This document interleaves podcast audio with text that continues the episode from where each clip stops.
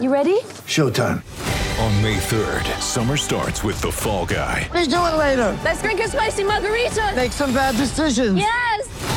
Audiences are falling in love with the most entertaining film of the year. Fall Guy. Fall Guy. Fall Guy. That's what the poster said. See Ryan Gosling and Emily Blunt in the movie critics say exists to make you happy. Trying to make it out? Nope. Because I don't either. It's not what I'm into right now. What are you into? Talking. Yeah. The Fall Guy. Only in theaters May 3rd. Rated PG-13.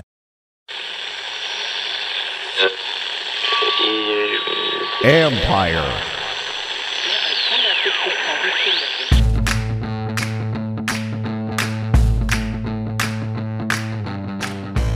Hello and welcome to my podcast. Do me a favor, subscribe to the John Conn Report wherever you get your podcast. You're watching on YouTube, hit that like button, hit that subscribe button. Always much appreciated. You can find us there as part of Ampire Media. I'm going to give you, and that's, by the way, that's A-M-P-I-R-E. I think you know that by now. Anyway, I'm going to get to my keys and prediction in a minute. And also, I'm going to be joined by ESPN's Michael Rothstein, covers the Falcons. And because this game is a big game, I wanted to bring Michael on to talk about how the Falcons are doing. Why are they 5-6? And Mike will have all the answers for you on their defense, what it means to not have Kyle Pitts, why Grady Jarrett is playing so well, what he adds to that, what he continues to add to that defense, and why the running game works so well. And that's obviously going to be a point of emphasis for Washington. So stick around for Mike. He'll give you some great insight on that. Be ready because this is a big game. And while the Falcons are 5-6, they could, both teams could easily be 6-6 after this game. So pay attention to what Mike has to say. Anyway, before I get to my keys and predictions, I did want to go over a couple of news and notes from Friday about injuries. Number one, linebacker Cole Holcomb was placed on injury reserve. He's got that foot injury. They did not think this was going to be that long, but the foot just never got better. He went and saw a specialist this week. He's on IR, so they're hoping that after that he could come back in 4 weeks or so and help them down the stretch. Again, they did not think it was going to be this long. The other part is corner Benjamin St. Juice. He is not going to play on Sunday because of the ankle injury he suffered against Houston. That's a big one, and this goes back to the number one one of the top things that my concerns for this defense going into the season was corner depth, and you were tested with it when they lost William Jackson or when he wasn't playing well, but they could compensate because they use so many different safeties now. They're using 4 safety packages, routinely using the 3 safety packages because of Bobby McCain's ability to play in the slot. Well, now you need someone else who can play outside. So who is that going to be? And Ron Rivera said they would kind of match based on personnel and all that. So they could go to a lot of 4 safety looks and play, you know, a lot of zone depending on what the Falcons are doing. The Falcons will use multiple tight ends. They use a fullback. So maybe you can get away with some 4 safety packages in that way. You're still going to need someone to play outside. So you can put Danny Johnson out there if you want to and keep Bobby McCain in the slot in those coverages. You can go with rookie Christian Holmes if you wanted to match size against rookie receiver Drake London. That's one of the things with St. Juice that he gave you is a taller corner who could match up against a guy like London. So it's just going to be interesting to watch and see what they do and how they mix and match with that. But it all comes because St. Juice is out with that injury.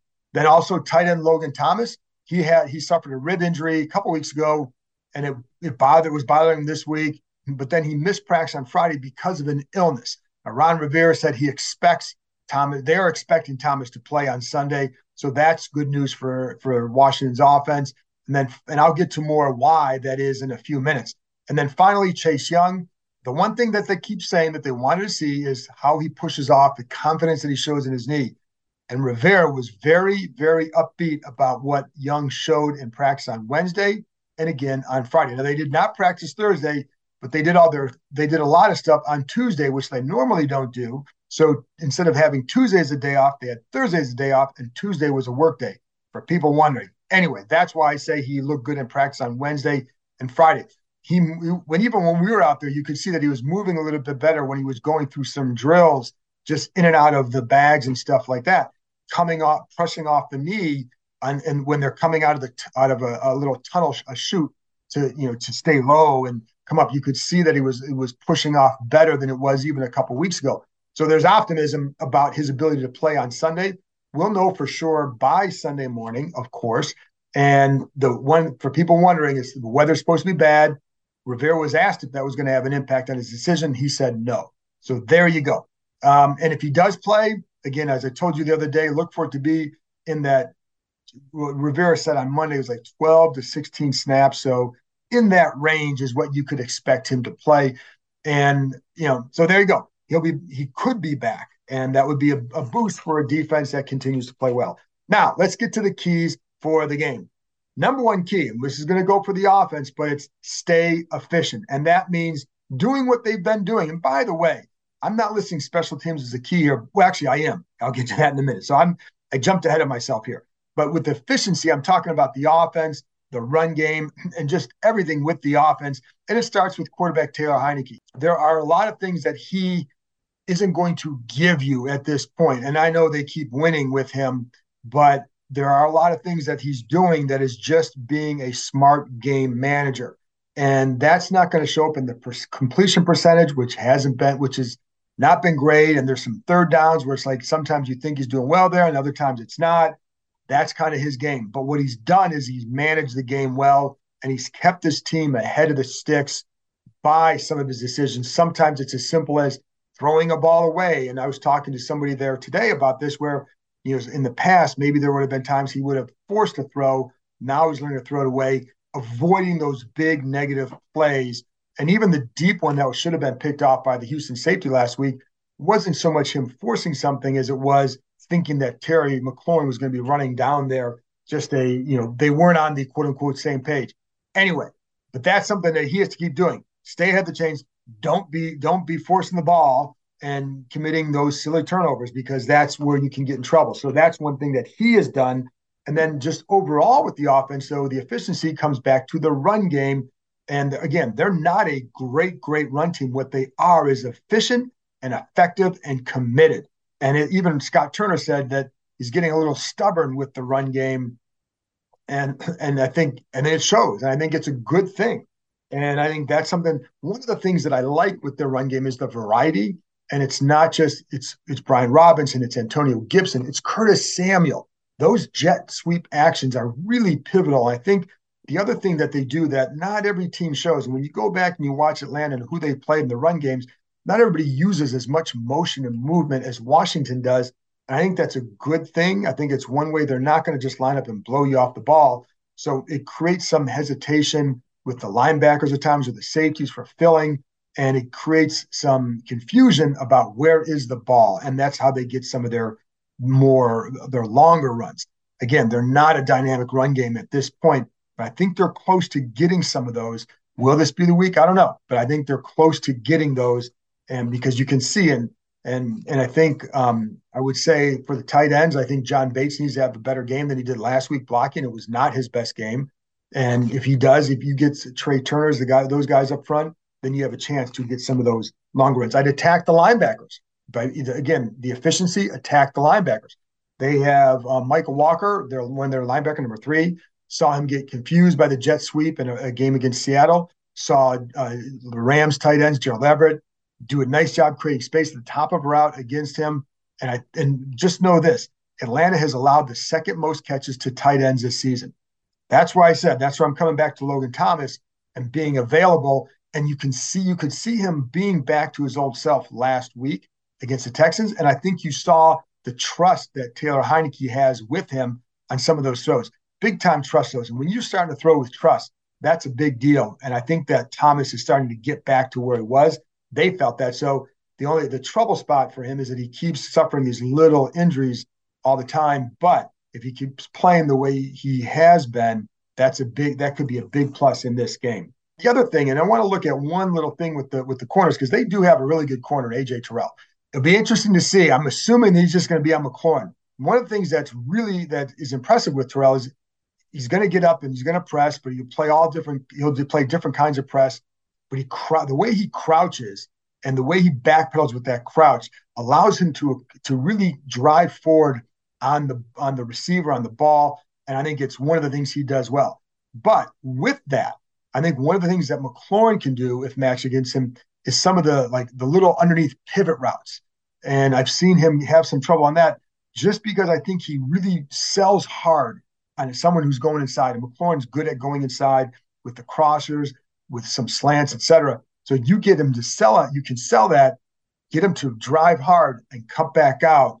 And I think that's something that you could maybe have some success with doing, throwing some sort of double moves against him with that. But again, he does drive well on the ball. But then on the other side, you also have Jahan Dotson, possibly, or Curtis Samuel, whoever they get matched up against Darren Hall.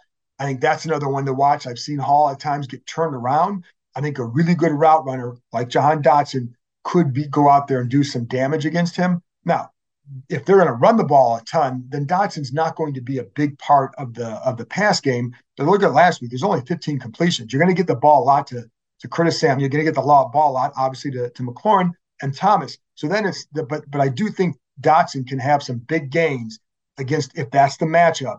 And I think it's because there's a route running ability, but that's one to watch as well. DraftKings Sportsbook, an official sports betting partner of the NFL, is the go-to betting place for NFL this holiday season. Same-game parlays, easy and fast payouts, player prop options, and a lot more. Right now, new customers can bet just $5 on any NFL team to win their game and get $150 in free bets if they do. Check this out right now. Everyone can earn up to a 100% boost with DraftKings stepped-up same-game parlays. Go to DraftKings Sportsbook app, place the same game parlay, and combine multiple bets like which team will win, player props, point totals, and more.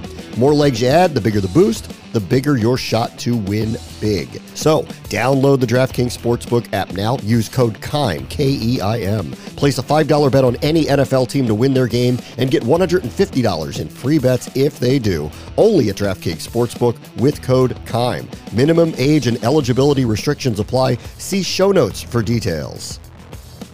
Second key, control Grady Jarrett. The Falcons' defensive tackle is a terrific player, disruptive.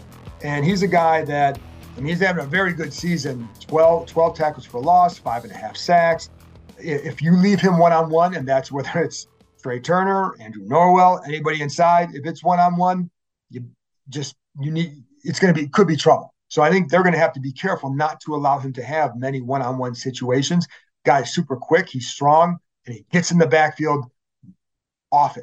So you have to be able to handle him. By comparison, by the way, John Allen lead is tied for the NFL lead with 17 tackles for a loss. So Grady Jarrett is a little bit below him. He's one tackle for a loss behind Deron Payne, but it gives you an idea how he's playing, and he doesn't have a stud next to him. So this is a lot on him, but he can control that game inside.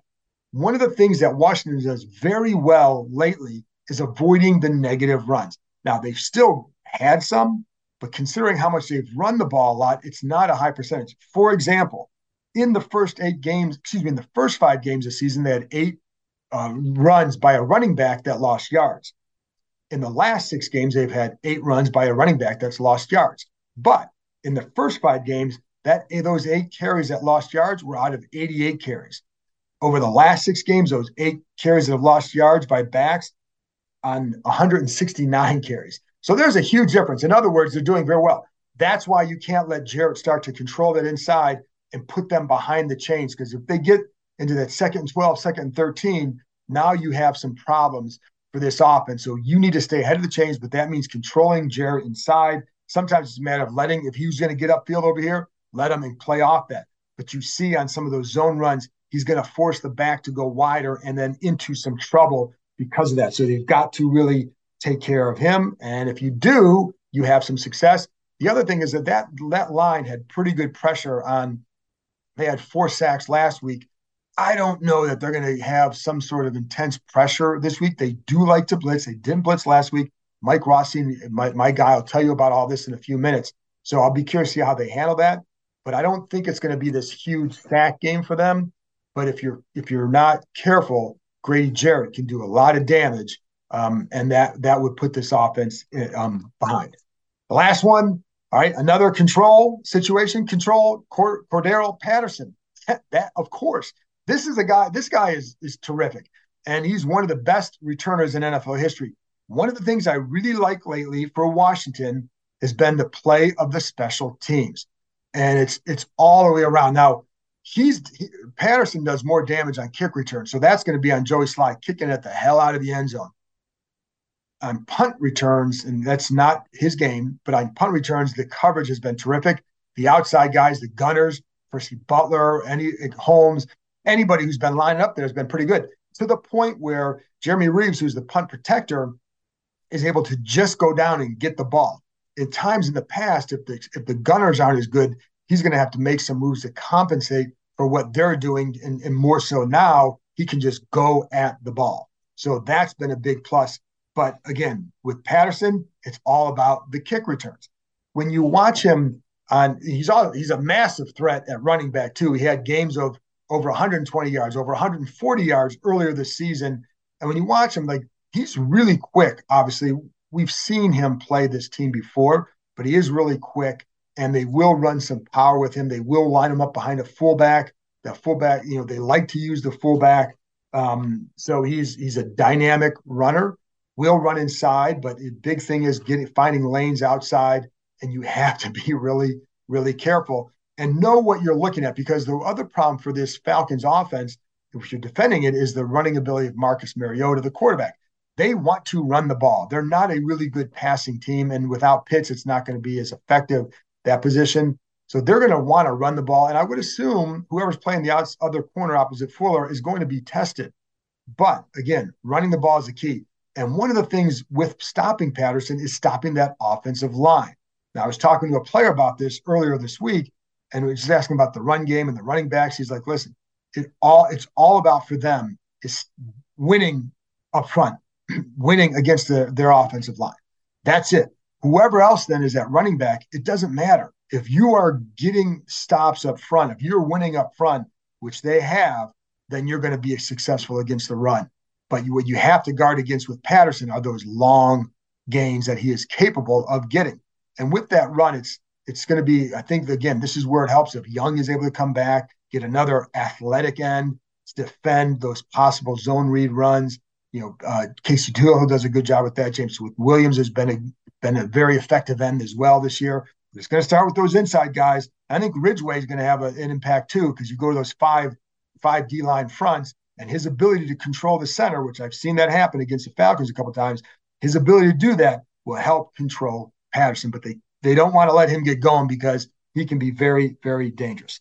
Anyway, those are the keys for me. So what's going to happen? I like watching this game. I just like the way they're playing. I like their mindset. I like the mentality that this team is approaching games and weeks of practices with.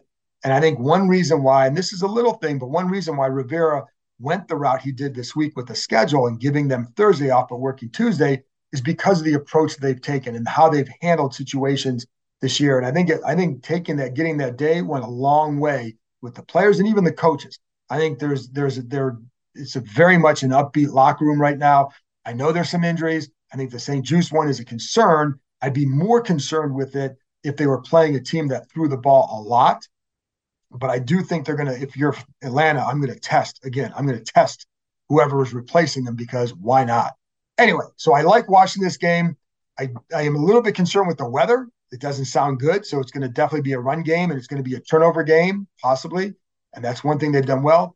I'm just going to say the Falcons, both teams play close games. Let's go Washington 21, Atlanta 17. There you go. Those are my keys. So that means Washington will be 7-5 going into a game against New York next week. That could put them one notch above in the standings. So there you go. I appreciate you tuning in, and pay attention for 1 minute, because you're going to get Mike Rothstein filling you in more on the Falcons. So here's my conversation with ESPN's Mike Rothstein. Well, Mike, first of all, it's a happy Thanksgiving week to us both, but to you. Thank you. I know you've been very busy. Mike does a lot of stuff for us. One of the hardest working guys in show business, as they say. I don't know about that. The main job is the Falcons. So let's get to that. And it is surprisingly a big game. Are you surprised at where the Falcons are at in their second year under Arthur Smith? Yes and no. I am surprised that they are the record that they are. I think they're overachieving in terms of their roster, in terms of the amount of dead money they had, which entering the season, they had the most dead money in the NFL. They've since been surpassed by Chicago, because Chicago traded Smith and Robert Quinn. They also have one of the highest cap spaces in the league too. So that tells you their roster is not as expensive. Doesn't necessarily mean not as talented, but not as expensive as a lot of teams in the league. I also do question some of the talent in terms of depth at a lot of positions. So because of that, I am surprised that they are where they are, because when you looked at the roster before the year, you thought, oh, this might be a 3-win team, a 4-win team, maybe a 5-win team, not a team that's at 500 and really battling for a playoff spot. But I'm not surprised, because also we saw what Arthur Smith did last season with a roster that had honestly maybe a little bit more depth than this one does, and certainly a lot more, quote, name players, but it was really thin in a lot of places. I mean, remember, obviously y'all didn't see it because you played them earlier in the year last year, but by the end of the year, they were trotting out, you know, really kind of guys who are probably number 3 and number 4 receivers in the NFL, like Olamide Zaccheaus, who's basically their number like 2/3 right now. He was really their number 1, along with Russell Gage, who's like the number 4 in Tampa. Like that was their starting receivers by the end of last season. And you just kind of in more passing offense. So that they finished that year 7-10, were in the playoff hunt the whole way. So that they're doing this with Arthur Smith right now, not totally surprising, just because he's showing how good of a coach he is, creating a team with the talent that he has, and they've completely changed their offense from what you saw last year. What is up with that offense? Marcus Mariota continues to go at quarterback. What does he give them right now that's helping them? Yeah, it's his ability to get them in and out of plays. It's his ability to handle a lot of pre-snap, and then, frankly, his running the ball. He is a dynamic runner. He's in the top 5 among quarterbacks in yards, in touchdowns. Rushing, not passing, not even close. But it is what he does with his legs, because Atlanta likes to run a lot of zone read, a lot of RPO, a lot of design quarterback runs, a lot of play action. And because of that, what you see is defenses that have to make decisions on how much they focus on Marcus Mariota. And if they focus on him too little, well, he'll gash you. If they focus on him too much, well, then Cordarrelle Patterson, Tyler Algier, Caleb Huntley will be able to run pretty much at ease, or they will have used play action and theoretically guys will be open. Now, that's been one of the issues for Mariota, is hitting guys downfield. His downfield completion percentage of air yards of 20% or more, or 20 yards or more, is among the lowest in the NFL. As of a week ago, I think there was like 25% or lower. And he hasn't been great as a passer. He was off target a lot to Kyle Pitts. Now Kyle Pitts will be on injured reserve, and he had been playing hurt for a long time. So we don't know how much of that was Pitts with route depth, how much of it was Pitts with the speed that Mariota was used to versus the speed now, and how much was Mariota just missing him. And it was honestly a combination of all of those things. As much as the fan base might want to blame Marcus Mariota for everything, no, it was a combination platter of all of it. So he also, it's not been great for Mariota. Mariota has largely been what you expected him to be, and that's been good enough for them in a run-heavy offense where they run only less than Chicago and the Giants in the NFL, and I think Philly. They've done what they needed to do to be competitive. And I know one of the things, because you wrote this a week or so ago about his success in like situational football, third down, red zone, so that's a key. But you bring up the run game too. Why are they so good running the ball? Part of it is their offensive line. Now, they've started 4 left guards in 4 weeks, and that has hurt their run game and, frankly, hurt their offense a little bit. They started Chuma Edoga there on Sunday against Chicago. Do not know who they will start this week, because Colby Gossett, who was their starter 2 weeks ago at left guard, is available. Theoretically, Jalen Mayfield, who was their starter at left guard all of last season as a rookie, might be available off of injured reserve because he was on IR. He's been on IR since the start of the season with a back injury. So I don't know what their left guard situation is going to be, but it's largely been because the offensive line has gotten a really good push, and Arthur Smith is a really good play designer in terms of being able to scheme runs correctly for Patterson, for Algier, for Huntley, because it does not matter who has been back there, John. They have been a positive yards rushing team. Obviously you brought Patterson too, though. How dynamic has he been for them, and what does he mean to that offense? A lot, because he is a guy that they can line up everywhere, and they have. Now, he missed 4 weeks because of a knee injury that he had to have a procedure on, and they, in the last two games before Chicago, because they played 2 games in 5 days, they were really kind of hesitant in his workload, where you saw a little bit more against Chicago what he was able to do and kind of maybe how they're going to use him. Still primarily as a running back, but I think that that's going to evolve as he continues to round into form. And with Kyle Pitts being on injured reserve, they might have to line him up more outside and give themselves more two-back looks. We'll see kind of how that goes. I'm not sure exactly how they're going to replace Kyle Pitts at this point. It's going to probably be with a multitude of players. So, but what Patterson does is he gives them a burst. He's a hard guy to tackle, especially in the red zone. And he has great anticipation and a great read of how to create space. And you know that because he's a kick returner, and he's the best kick returner in NFL history, arguably. But he set the NFL record last week with his 9th kick return for a touchdown. You know, he's a sneaky Hall of Fame candidate, by the way. It's really interesting. If Devin Hester ends up getting in, that might pave the way for him. But when you look at it, like, that's what he does. He's able to create space. He's a powerful runner, and he can cut really quickly and anticipate holes that maybe other running backs can't do because of that returner ability and his former role as a receiver. Last thing on offense, the loss of Pitts, and you said the production wasn't quite the same.